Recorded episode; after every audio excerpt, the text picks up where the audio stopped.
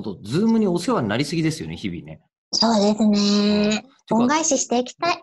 一生でこんなに電話ばっかしてた日もないのよ。ああ、こんなズームばっかしてるんですけど。か、吉田さんは男の子だから、急な性差別。あの、は？何今の？いや、あの、こんなに電話してたことってないって言いましたけど、ええ、それを聞いて、はっと思ったのが、いや、ええ。学生の頃むっちゃしてたと思って、そうなの？もうその文化って、うん。急な、あの、性差別発言ですけど、うん、女の子してる率高いって思ったんです。別に性差別発言ってほどのことでもない気もしますけど。いや、男の子だっているよとか、男とか女じゃないよみたいなとこにこう、ちゃんと配慮していこうって今後思ってるんですけど、でも自分のその学生時代の時に、うん。うん。めちゃくちゃ電話してましたもん。あ、そう。うん。しかもその頃ままだ携帯とかなくて、なんか家電にかけるんですけど、うん。あのー何を喋ってたんだろうっていう記憶はないんですけど、ずーっと電話してました。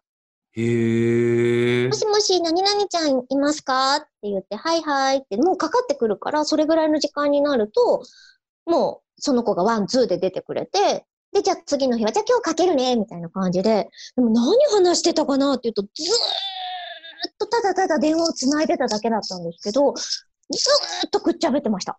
うーん。うん。いや、こちらもね、あのー、ズームも、なんかまあ、無駄にくっちゃべってしまう率はすごい高いんだけど、これを使ってイベントやったじゃないですか。若干の本来イベントとは緊張感のあるはずなんですけど、えー、こちらはですね、まなまこさんからいただいたイベントの感想、もうかなりいつもありがとうごございます。またしますか。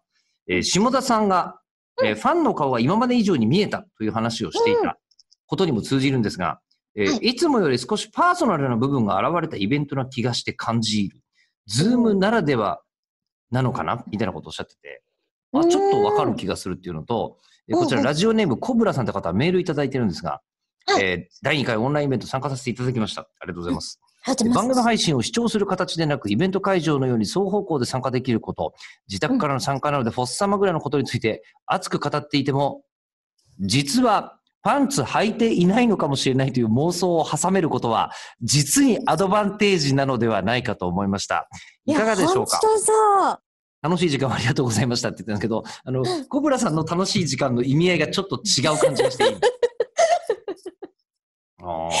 いや、でも本当そうですよね。私と石川くんね、ディレクターは、あのー日本放送にいましたからパンツを履いていたんですけど、うん、うんええ、あのーまあ、下田さんについては今ここにいないんで試しかめる術がない。そうなんですよ。だから私は履いてましたってことは証言できるけど、下田が履いてたかどうかはわからないんです。友達を売りましたね、今。